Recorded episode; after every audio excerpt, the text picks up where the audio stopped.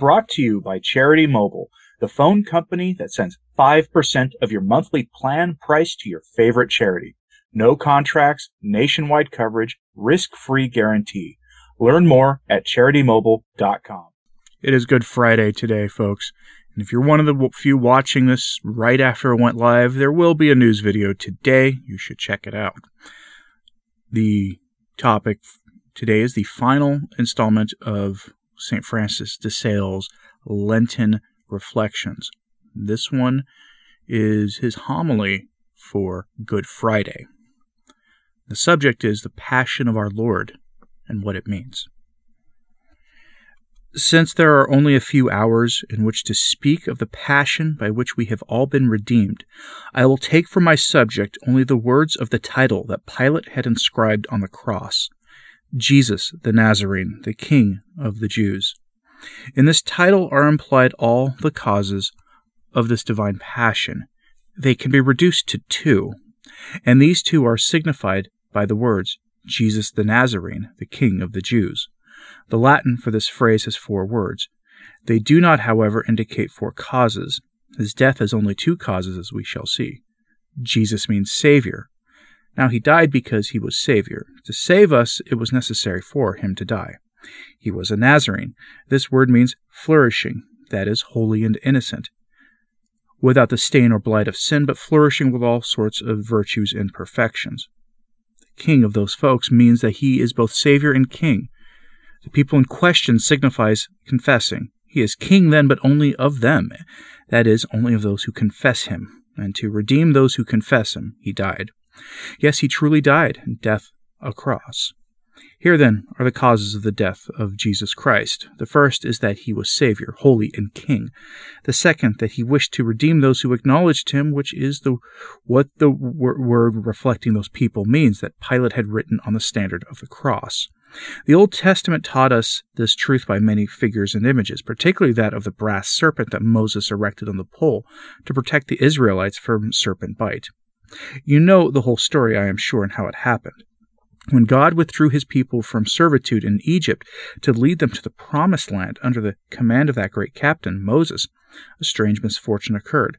Small serpents came out of the earth and overran the desert where the poor Israelites were. Their bite, though apparently not very painful, was certainly very dangerous.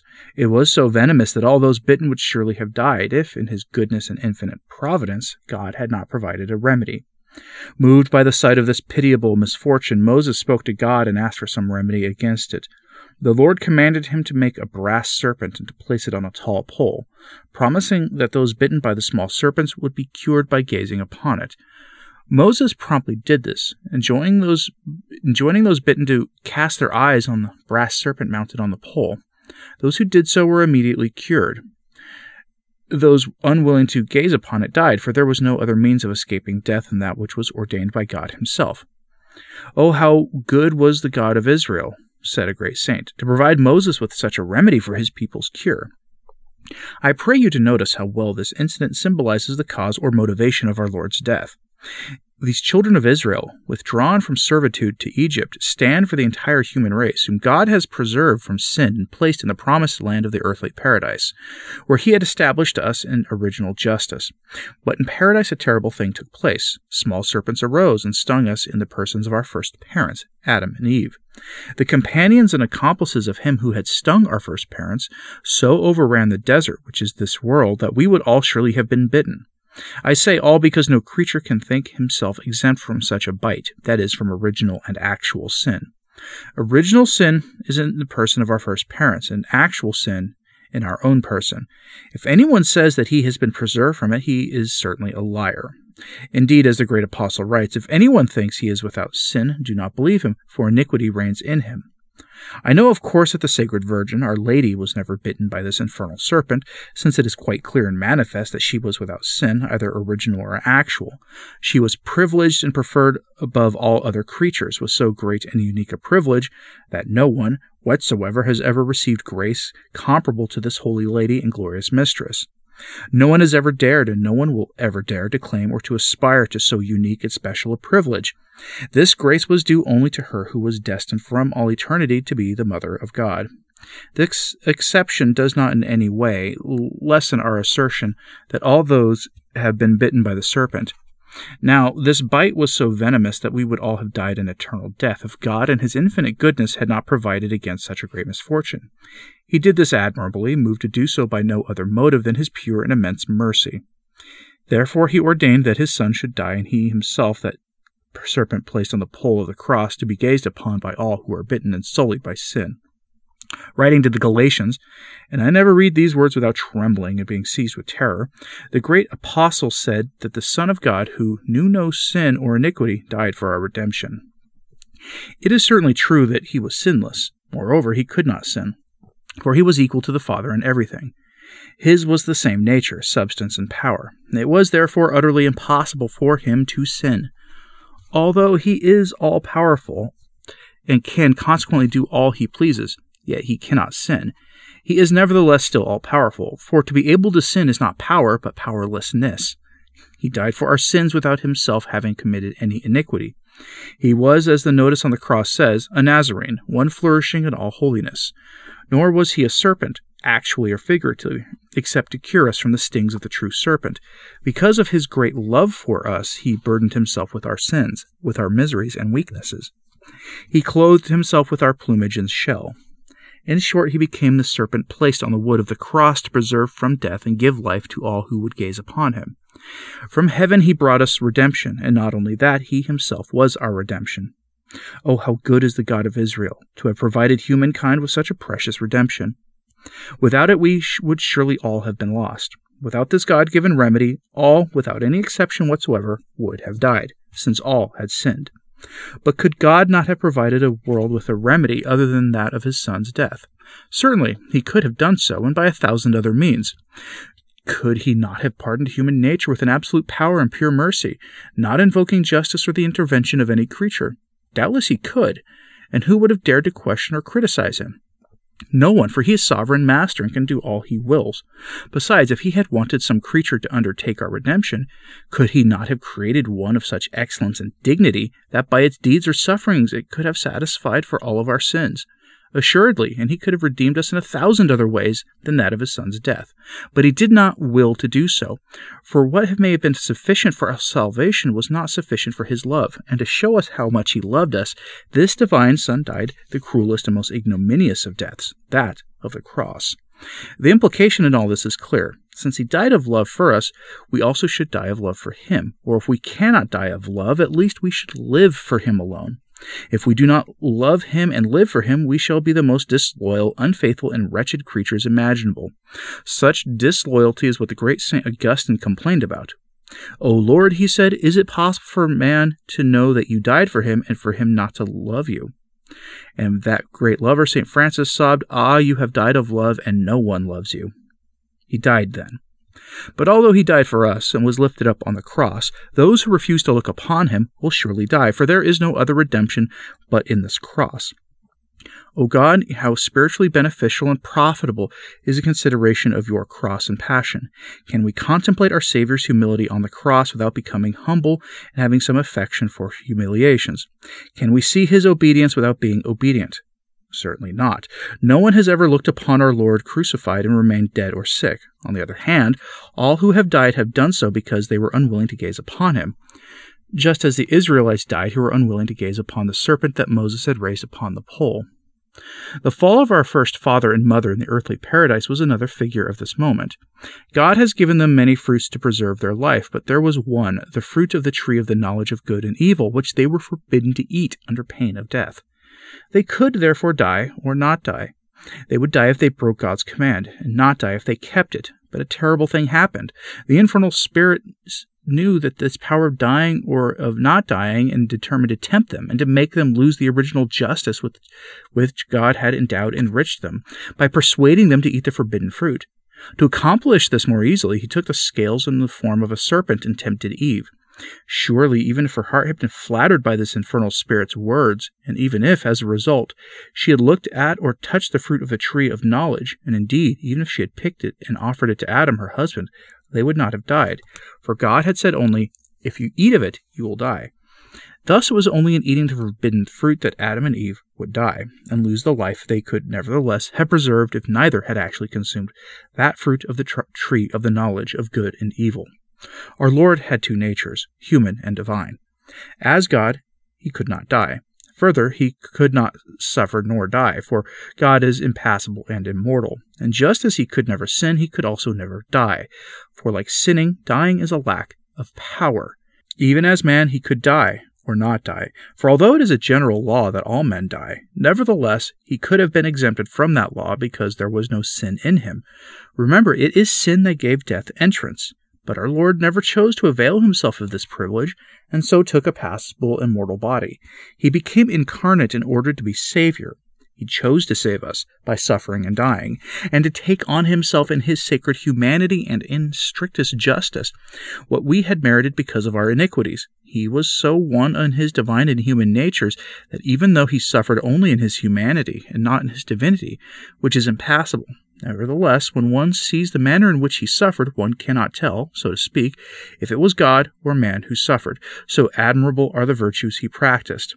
Even though he suffered nothing as God, yet his divinity, united with his humanity, gave such price, value, and merit to these sufferings that the smallest tear, the smallest movement of his sacred heart, the smallest loving sigh was more meritorious, more precious, and more pleasing to God than would have been all imaginable torments of body and spirit, more pleasing even than the torments of perdition, endured by creatures endowed with the greatest perfection. I will say even more. All the pains in a hundred thousand million perditions suffered with the greatest perfection possible to a human creature would have been nothing compared to the smallest sigh of our Lord, the smallest drop of the blood that he shed for the love of us. For it is his divine person, infinitely excellent and infinitely worthy, that gives price and value to such actions and sufferings. Yet his divinity is so united with his humanity that we truly say God suffered death, death on a cross, to redeem us and give us life. Now we have, so to speak, three natures or three kinds of life, one of which is negative. The negative one we received in the person of our first father, Adam. In that one we could have died or not died. While in the earthly paradise where the tree of life was, we could, by eating its fruits, have prevented our dying, provided that we kept from the forbidden fruit as God had ordained. By keeping that commandment, we would not have died at all, even though we would not always have remained in this life either. We would have passed to another, a better one. In the French language, death means passing over from one life to the other. To die is therefore to pass between the confines of this mortal life to the immortal. It is true that had we not sinned, we would never have died this bodily death as we do now, but we would nevertheless have passed over to the other life. And when it pleased the divine majesty to withdraw us, he would have done so, either in a chariot of fire like Elias, or in some other way pleasing to him. It is obvious that we were also capable of dying, as we now do die by eating the forbidden fruit, as our first mother, Eve, did. Since Adam's sin, we possess and live the second nature. With this nature we die and can never not die, for it is now a general law that all must die.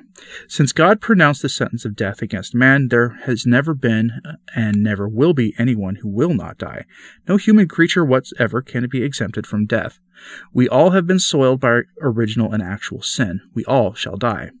Once our sinless Lord took on our sins, he too died, as all our of us sinners shall surely die.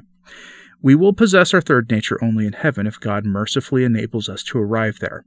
In heaven we shall live and not be able to die, for we shall enjoy eternal glory, life that was purchased for us by our Saviour's death. We shall possess it securely without fear of losing it. Our Lord came as Savior to save us all from dying, for his death acquired for us that life in which we shall never die, the life of glory. Thus it was by divine inspiration that Pilate inscribed on the cross, Jesus the Nazarene, the King of the Jews. It was his vocation to be Savior. For this reason, the Eternal Father gave many indications of his saving mission to men, not only from the patriarchs and prophets, but also from himself. Indeed, strange though it seems, he even used the mouth of the impious and the most criminal, as we shall see presently, to make clear that saving mission. Finally, for the same purpose, the angel descended from heaven to announce to the Sacred Virgin the mystery of the Incarnation, telling her that he whom she would conceive would be called Jesus or Savior. God the Father himself spoke of this saving mission when our Lord was baptized by St. John the Baptist in the river Jordan. Then they hear his voice This is my beloved Son, in whom I am well pleased. Listen to him. As if he meant, O poor people, you had so angered me by your vices and iniquities that I had solved to destroy and ruin you all. But see, I am sending my son to reconcile you with me, for all my delight is to look at and consider him. And in this look I find so much pleasure that I forget all the displeasure that I receive from your sins. Therefore, listen to him. In this word he shows that he had sent him to teach us how to save ourselves. Ah, never doubt his doctrine, he wished to say for he is truth itself. Therefore, listen to him carefully. His doctrine is all divine, and if you practice and follow it, it will lead you to eternal life. Another such testimony was given on Mount Tabor on the day of the Transfiguration, when they again heard the voice of the Eternal Father, who said, This is my beloved Son, with whom I am well pleased. Listen to him. But what will Christ say to you from this mountain? Surely he will say nothing to you on this occasion, since he is speaking to his heavenly Father, and with Moses and Elias of the suffering and death he is about to accomplish in Jerusalem. You will see the glory of the Transfiguration, but like the three apostles, you will be forbidden to report what you see. But on Mount Calvary you will hear in lamentations, sighs, and prayers made for the remission of your sins, and you will hear the words of this great doctrine of the redemption, and you will never be forbidden to speak of what you see there. Quite the contrary, you will be commanded to speak of it, and never to lose the memory of it. Notice how eager God is to reveal the real truth of his son's vocation. Pilate declared time and time again that our Lord was innocent, and though he condemned him, he knew that he was not guilty of any accusation brought against him. Further, did not God pronounce that through the high priest Caiaphas, the most miserable and faithful, treacherous, and disloyal man who ever lived, this great truth, that it was better to have one man die so that all might be saved? God went out of his way to show that his Son was truly Savior, and that it was necessary for him to die to save us. He even revealed this truth through the most detestable high priest who ever had lived on earth. Caiaphas said it, but he did not understand that he was prophesying. Yet the Lord wished to make him a prophet on that occasion, since he was then occupying the chair of the great high priest. Certainly most of the people knew that our divine master was innocent, though they asked that he was crucified. It was because of the chief priest. For you know that when a sedition arises in a city, the mob, rightly or wrongly, takes the side of those in power.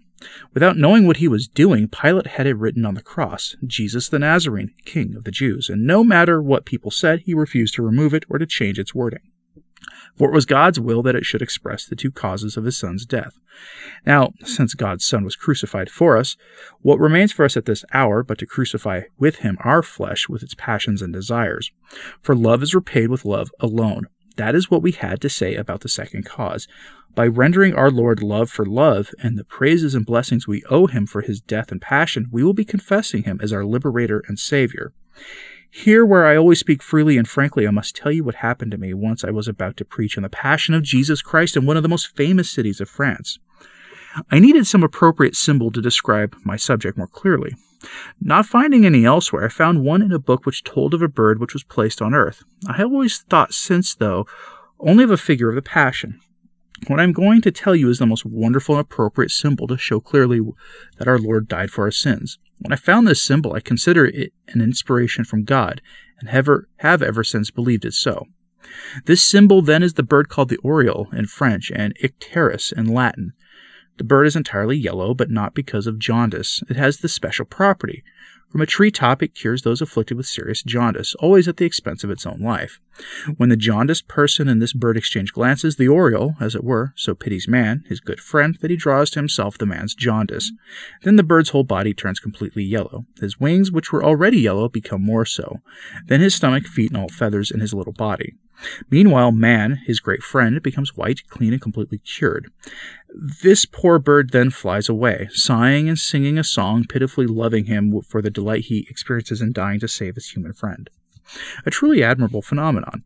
This bird is never afflicted with jaundice, yet he dies of it when curing a man so afflicted. Indeed, it takes pleasure in dying to save him. Our Lord is certainly this divine bird of paradise, the divine oriole, attached to the tree of the cross to save and deliver us from the serious jaundice of sin. To be cured, however, man must look at him on this cross in order to move him to pity. Then he draws to himself all the iniquities of man and dies freely for him. If the jaundiced man does not look at the oriole, he will remain ill. Similarly, if the sinner does not look at our Lord crucified, he will never be freed from his sins. But if he does not look upon him, the Savior will make himself responsible for his sins. Though our Savior was innocent, he died for our iniquities. Indeed, he died with a holy joy at our cure, even though this was at the cost of his own life. this truth is recognized in the words our divine Master spoke on the cross and in his loving tears and sighs. To say a word to you on these last words, I shall gladly take another half hour. Besides, the office is not yet over in other churches. The first word, then, that our Lord pronounced on the cross was a prayer for those who were crucifying him. It was of this that St. Paul wrote In the days when he was in the flesh, he offered sacrifices to his heavenly Father. Certainly, those who were crucifying our divine Savior did not know him. And how could they have known him, since the majority of those who were present did not even understand his language? At that time, all sorts of peoples and nations were in Jerusalem, and all had gathered, it seems, to torment him. But not one knew him, for if they had known him, they would never have crucified him. When our Lord saw the ignorance and weakness of those who were tormenting him, he excused them and offered for them this sacrifice to his heavenly Father, for prayer is a sacrifice. It is a sacrifice of our lips and our heart, which we present to God as much for our neighbor as for ourselves. Therefore our Lord made us made use of it by saying to his Father, for, Forgive them, for they do not know what they are doing. Oh, how great was the flame of love that burned in the heart of our gentle Savior, since at the height of his suffering, at a time when the vehemence of his torment seemed to take from him even the power of praying for himself, he succeeded through the strength of his charity in forgetting himself but not his creatures, and with a strong and intelligible voice uttered these words Father, forgive them. With this prayer, he wanted to make us understand the love he bore us, undiminished by any suffering, and to teach us how our heart should be toward our neighbor. But my God, what burning charity this was, and how powerful a prayer it must have been. Indeed, our Lord's prayers were so efficacious and so meritorious that his Father could refuse him nothing. For this reason, as the great apostle says, he was heard, because of the reverence that the Father bore him.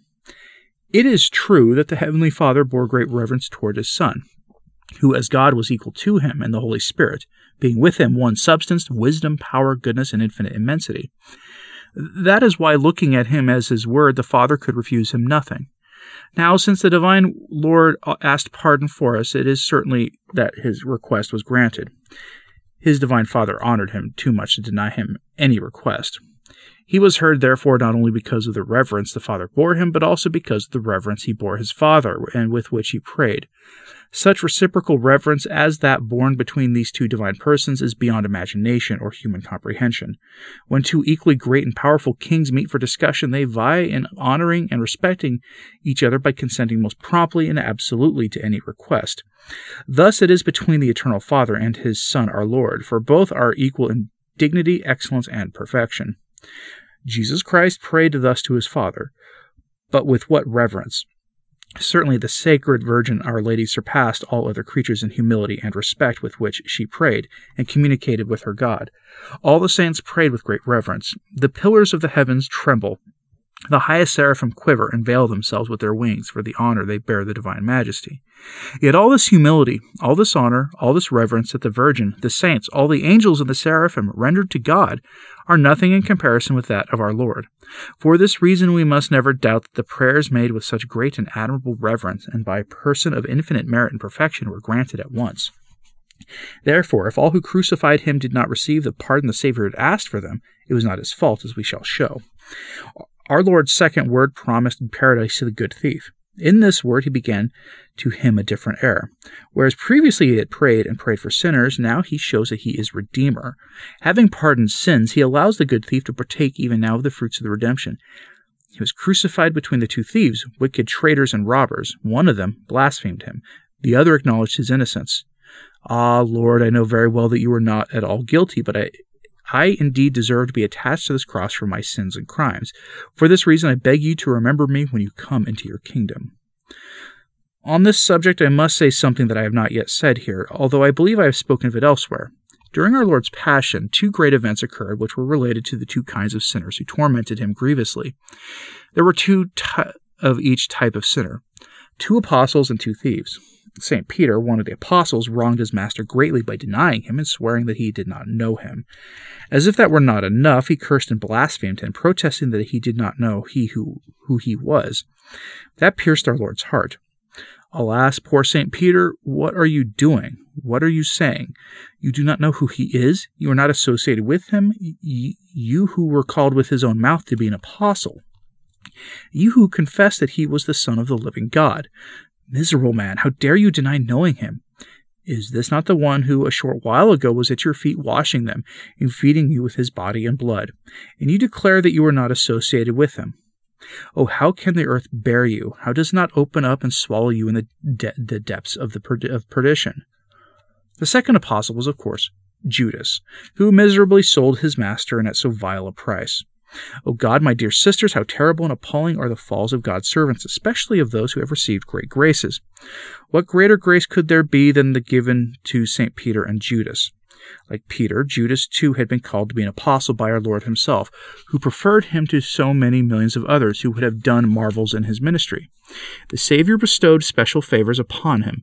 Besides giving him the gift of miracles, he also foretold to him his betrayal, so that being forewarned he might avoid it. Knowing that he was attracted to dealing with and managing affairs, he made him procurator in his sacred college. He did this to gain his heart entirely and to omit nothing that could render him more devoted to his divine majesty. Nevertheless, this miserable Judas abused all these graces and sold his good master. How frightful and dangerous are the falls of the mountains. As soon as one begins to fall, one rolls inexorably to the very bottom of the precipice. Such have been the falls of several who fell away from the service of God frightening indeed that after a good beginning, even after having lived thirty or forty years in this holy service, in old age, when it is time to reap, one flings himself into the abyss and loses all. Such was the misfortune of Solomon, whose salvation is very doubtful, and of several others who deserted the right path in their last years. What a miserable old age that is! How fearful a thing it is to fall into the hands of the living God! How inscrutable his judgments! Let anyone who is standing be fearful lest he fall, says the apostle. Let no one glory in finding himself expressly called by God to a place where there seems nothing to fear. Let no one presume on his good works and think he has nothing more to fear. St. Peter, who had received so many graces, who had promised to accompany our Lord to prison and even to death itself, denied him nevertheless at the whimpering taunt of a chambermaid. Judas sold him for such a small sum of money. These falls were both very great, but there was this difference. One acknowledged his guilt, the other despaired. Yet our Savior had inspired in the heart of both the same I have sinned. That same statement that God inspired in David's heart. Yes, he inspired it in both apostles, but one rejected it and the other accepted it. Hearing the, the, hearing the crow, St. Peter remembered what he had done and the word his good master had spoken to him. then, acknowledging his sin, he went out and wept so bitterly that he received what he today called a plenary indulgence and full remission for all his sins. O happy St. Peter, by such contrition for your sins you received a full pardon for such great disloyalty. But notice also, I pray you, that St. Peter did not become converted at all until he had heard the crowing, as our Lord had foretold it to him. In this one, we can see his remarkable submission to the means designated for his conversion. Certainly, I know that it was our Savior's sacred glances that penetrated Peter's heart and opened his eyes to recognize his sin. Nevertheless, the evangelist tells us that he went out to weep over his sin when he heard the crowing, not when our Lord looked at him. From this time on, St. Peter never ceased weeping, principally when he heard the crowing at night and morning, for he remembered this crowing as a signal of his conversion. It is also reported that he shed so many tears that they hollowed his cheeks into two furrows. With these tears, he who had been a great sinner became a great saint. O glorious Saint Peter, how happy you are to have done such great penance for such great disloyalty. But if you were reinstated in grace, you who deserved eternal death became worthy of eternal life. Not only that, but St. Peter received here below special favors and privileges, and was lavished with blessings on earth and in heaven. On the other hand, although Judas received the same inspiration for the same statement, he rejected it and despaired. I know that efficacious and sufficient grace differ, as the theologians say, but I am not here to prove and dispute whether Judas's inspiration was as efficacious as David's, or only sufficient. It was certainly sufficient. This was sent to the heart of Judas was like that formerly sent to David. Why then was Judas not converted? O miserable man, he saw the gravity of his crime and despaired. Truly he confessed his sin, but for in returning to the chief priest the thirty pieces of silver for which he had sold his good master, he acknowledged aloud that he had sold innocent blood. But these priests would give him no absolution. Alas, did not this unhappy man know that our Lord alone could give it to him, that he was the Savior and held redemption in his hands? Had he not seen this truth clearly in those whose sins Jesus had remitted? Certainly he knew it, but he did not wish nor dare to ask pardon. To make him despair, the devil showed him the enormity and hideousness of his crime, and perhaps made him fear that if he asked his master's pardon, he might impose too great a penance. Perhaps for fear of such penance, he was unwilling to ask for forgiveness. Thus despairing, he he ended himself, and his body burst wide open, all his entrails spilling out, and he was buried in the deepest of perdition. Though these two apostles represent the first kind of sinner. In the second kind, we see the two thieves who were crucified with our Lord, most evil of men who had never done any good. Uh, they were among the most criminal, perfidious, and notorious robbers to be found. They were chosen to be placed on either side of our dear Savior in order, by this means, to declare him the master of all thieves. One of these evil men turned toward Jesus and confessed him to be innocent, while acknowledging that he was a sinner, deserving the cross. Then he asked his pardon, which he received so absolutely that our Lord promised him that he would that very day enter into paradise with him. Strange. Two robbers were crucified with our Savior, and both received the inspiration, yet only one was converted. Certainly, neither had ever done any good, and the good thief had been one of the most vicious of robbers to be found. Still, at the end of his life, he looked at the cross, found redemption there, and was saved. His salvation was immediate, for our Lord had promised that whoever looked upon his cross, no matter how sinful he might be, even if he did so only at the end of his life, as did the good thief, he would receive salvation. But the other thief, even though he was he too was beside the sweet Jesus, was there in vain, for he would not look upon the cross. Despite the many inspirations he received, despite the drops of this divine blood which were he was sprinkled, despite our dear Saviour's frequent secret and loving promptings to look upon this sacred wood and at the mystic serpent attached to it, so as, so as to obtain his cure, he was unwilling to do so. Because of his refusal, he obstinately died in his sin and was miserably lost. Here then, my good, my dear sisters, are the two kinds of sinner, which should make us live in great fear and trembling, but also in great hope and confidence. Because of these two kinds, one was saved and one was condemned. From the first kind, one was saved, the glorious St. Peter, and one condemned, Judas, both apostles of our Lord. Certainly there are souls who fail even after having served God for a long time, and even after having attained the mountain of perfection. We have seen, says the, Saint, the great St. Augustine, stars falling from heaven, who afterward become obstinate and died without repenting. Others who fall in the same manner after having received equal graces, yet repent like St. Peter. What great reason for fear and hope! There are also some who have never done any good, and who, at the end of their life, find pardon and mercy, while others persevere in their iniquities. O God, with how much humility and spiritual abasement ought we to live on this earth?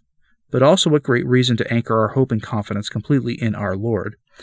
For if even after having committed sins such as denying Him, persevering in spending one's life in horrible crimes and iniquities, one can find forgiveness when one returns to the cross to which our redemption is attached.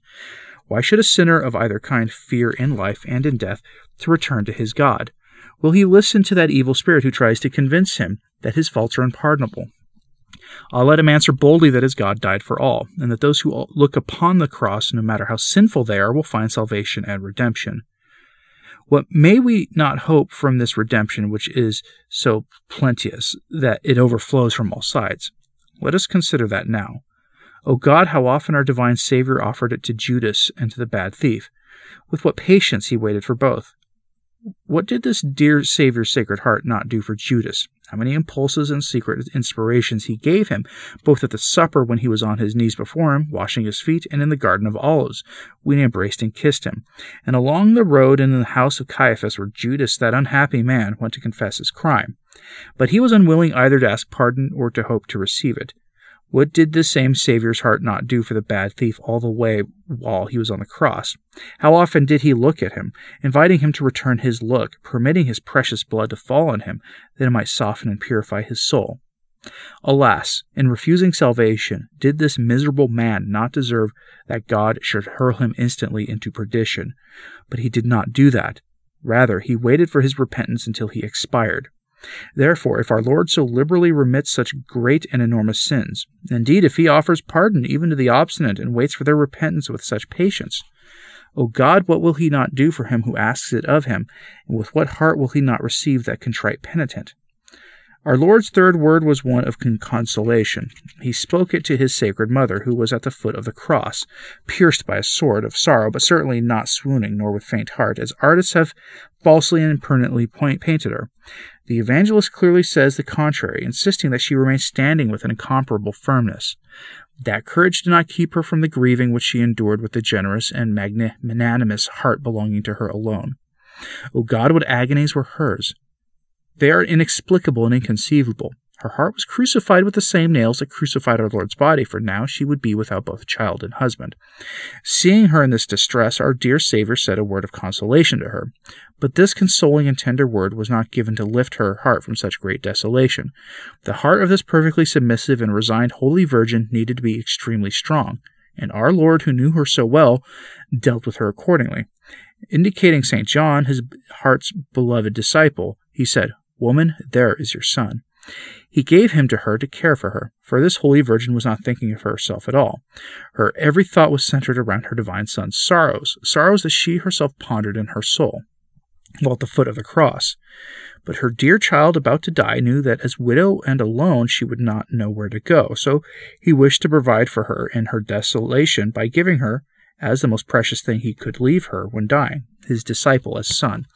For John was the disciple whom he loved, and whom he inspired a true son's love for his mother. With this love, he would care for her with even greater solicitude. As he was dying, he rejoiced to leave, as pledge of his love, the Sacred Virgin as mother to St. John, and to his Holy Mother, the disciple of his heart as son.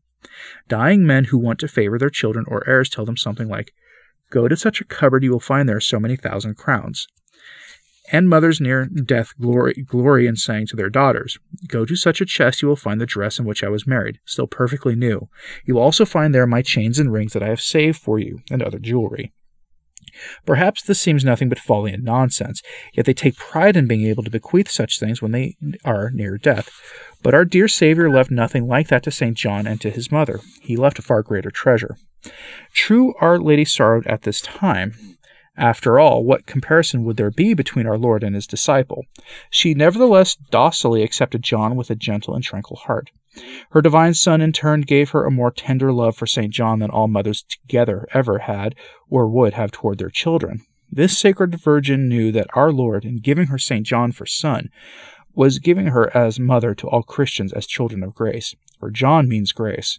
She loved this holy apostle with great love but not in the same way she loved her divine Son. Him she loved not only as her Son, but also as her God.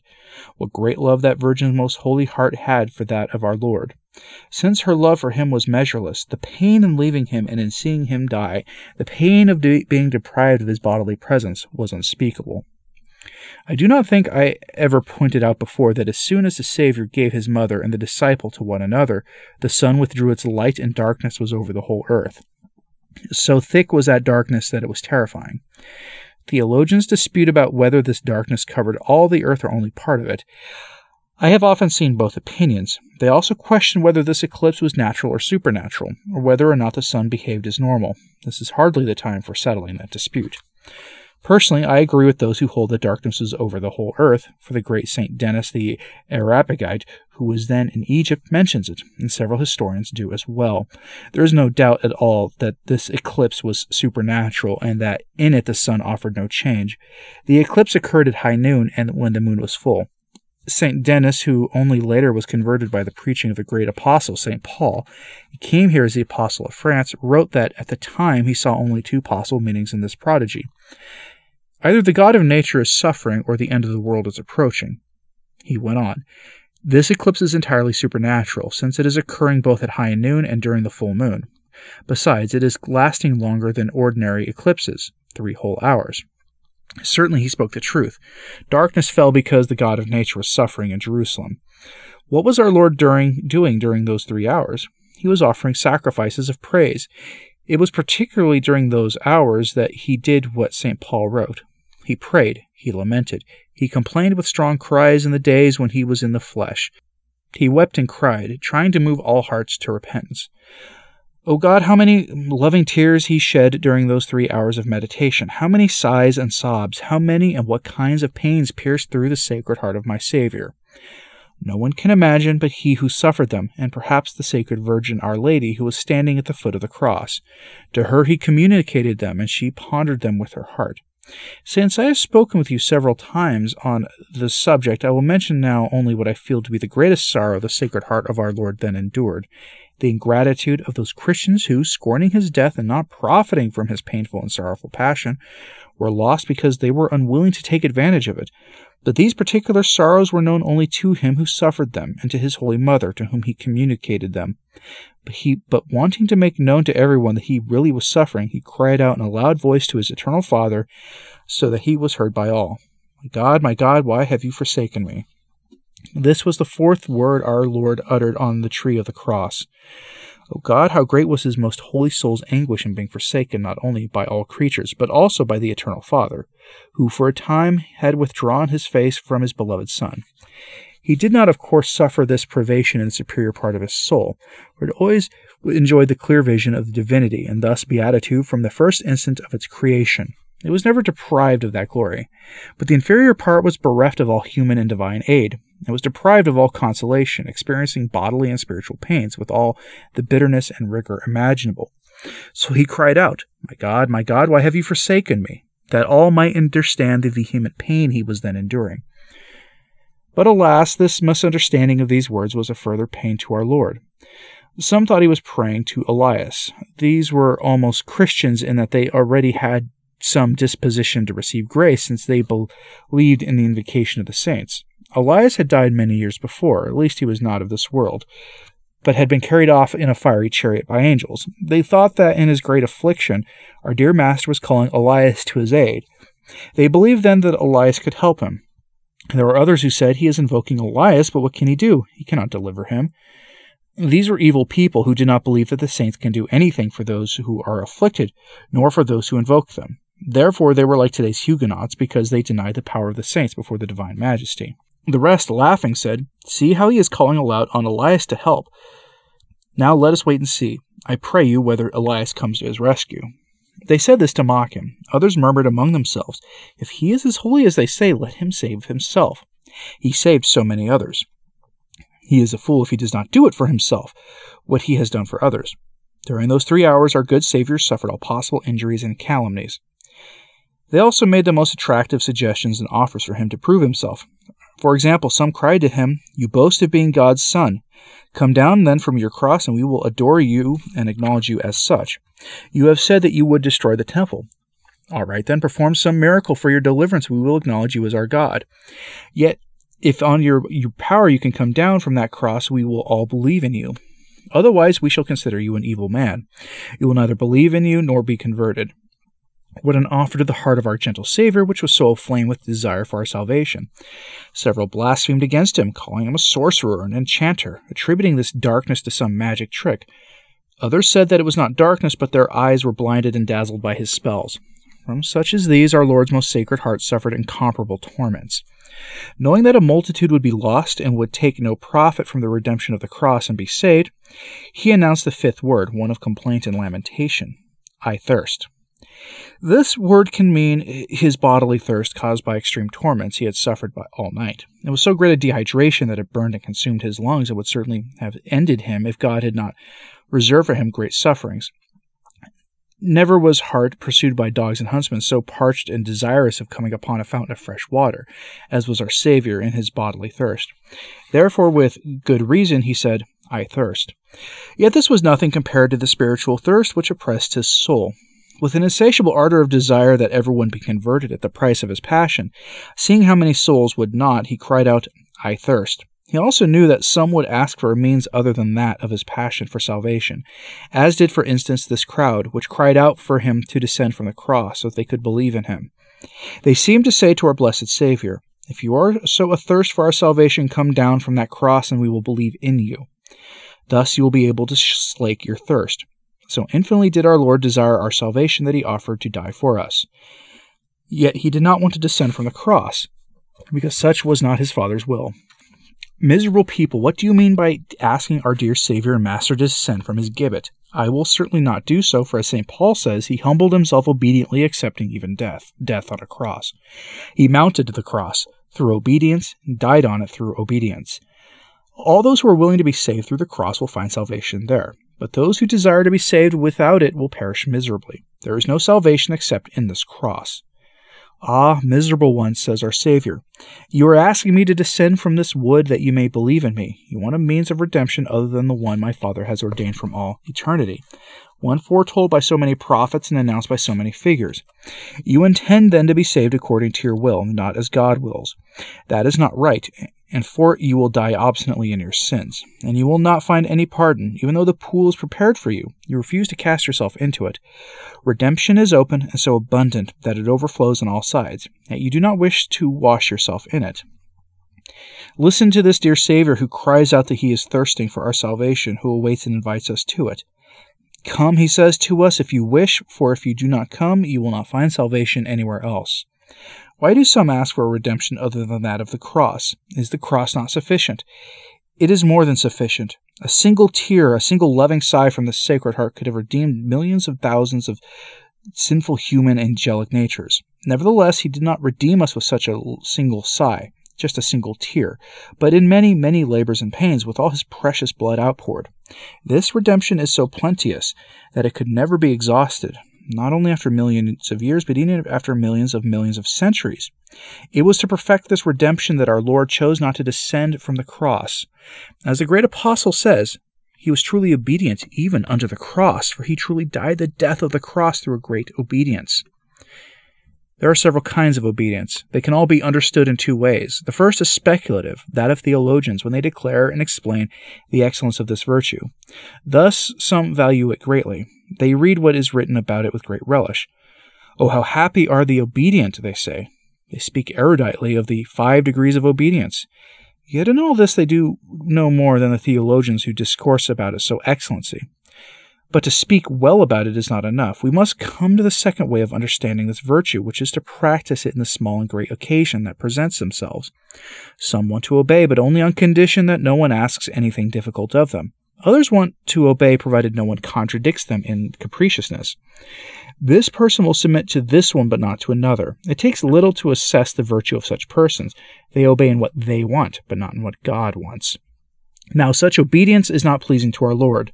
One must obey equally in great and little things, in easy and in difficult ones, and remain firm, that is, attached to the cross where obedience has placed us, without accepting or admitting any condition which tries to make us descend from it, no matter how fine it may appear. Therefore, if any inspirations or movements come to you that would withdraw you from obedience, reject them boldly and never follow them. Like, let married people remain on their cross of obedience, which is in marriage. It is the best and most practical cross for them, and one of the most demanding, in that there is almost continual activity, and occasions for suffering are more frequent in this state than in any other. Do not desire, therefore, to ascend from this cross under any pretext whatever. Since God has placed you there, remain there always. Let not the prelate or priest desire to be detached from his cross because of the turmoil of a thousand cares and hindrances he encounters there.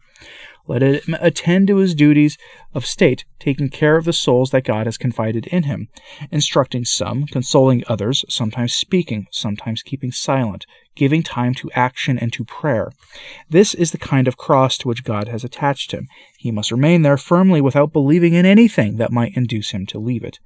Let the religious remain constantly and faithfully nailed to the cross of his vocation, never permitting the least thought that might divert him or make him change the resolution he has made to serve God in this way of life, still less even listening to what would lead him to do anything contrary to obedience.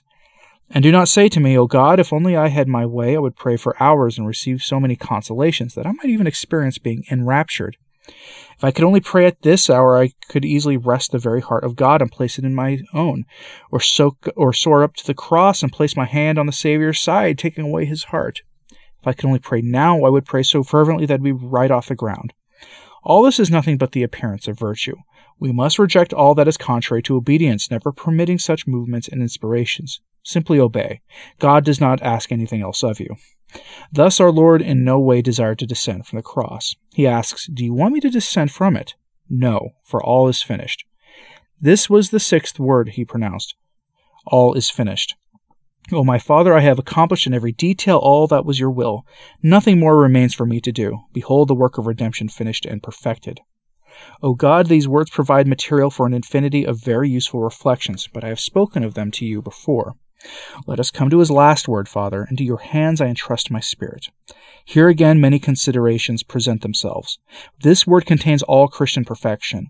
In this word is found our Lord's perfect abandonment into his heavenly Father's hands, without any reserve whatsoever. I entrust my spirit into your hands. Note here his humility, his obedience, and his true submission. While I lived, O Father, I gave you my body and my soul without reserve. Now, having accomplished all that you asked of me, nothing more remains but to entrust my spirit into your hands. Here is the quintessence of the spiritual life this perfect abandonment into the hands of the Heavenly Father, and this perfect indifference in whatever is His divine will. All is accomplished.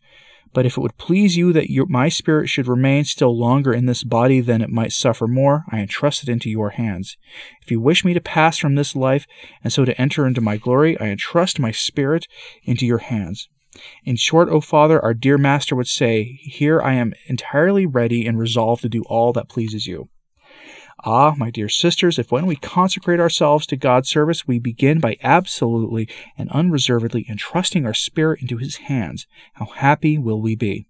Any delay in our perfection must come from this lack of self gift. Truly, we must begin, pursue, and complete the spiritual life with this self gift, in imitation of the Savior, who did so with admirable perfection at the beginning, during the course, and at the end of his life. On entering God's service, many lay down conditions, saying, I do entrust my spirit into your hands, but with this reservation, that you nourish my heart with delights and consoling feelings, and that I never suffer either aridity or dryness. I entrust into your hands my spirit, but only on condition that no one thwarts my will, or only on condition that you give me a superior according to my heart, or according to my liking and inclination. I entrust into your hands my spirit, but please provide that I am always dearly loved by those who direct me, by those into whose hands I deliver myself for love of you. Please make sure that they approve and value all I do, at least a greater part of it, for not to be loved and not to feel this love is intolerable. Is it not clear to you that you are not entrusting your spirit into God's hands, as our Lord did? Certainly. It is in this that all our ills, our troubles, our disquietudes, and other such nonsense originate. As soon as things do not happen as we had expected or as we had promised ourselves, desolation seizes us. We are not yet perfectly indifferent, totally surrendered into the divine hands. Oh, how happy we would be if we thoroughly practiced this point. It is the abridgment and quintessence of the spiritual life. We would reach the high perfection of a Saint Catherine of Siena, or a Saint Francis, or a Blessed Angela of Foligno, or many others who were like balls of wax in the hands of our Lord and of their superiors, receiving all the impressions given them.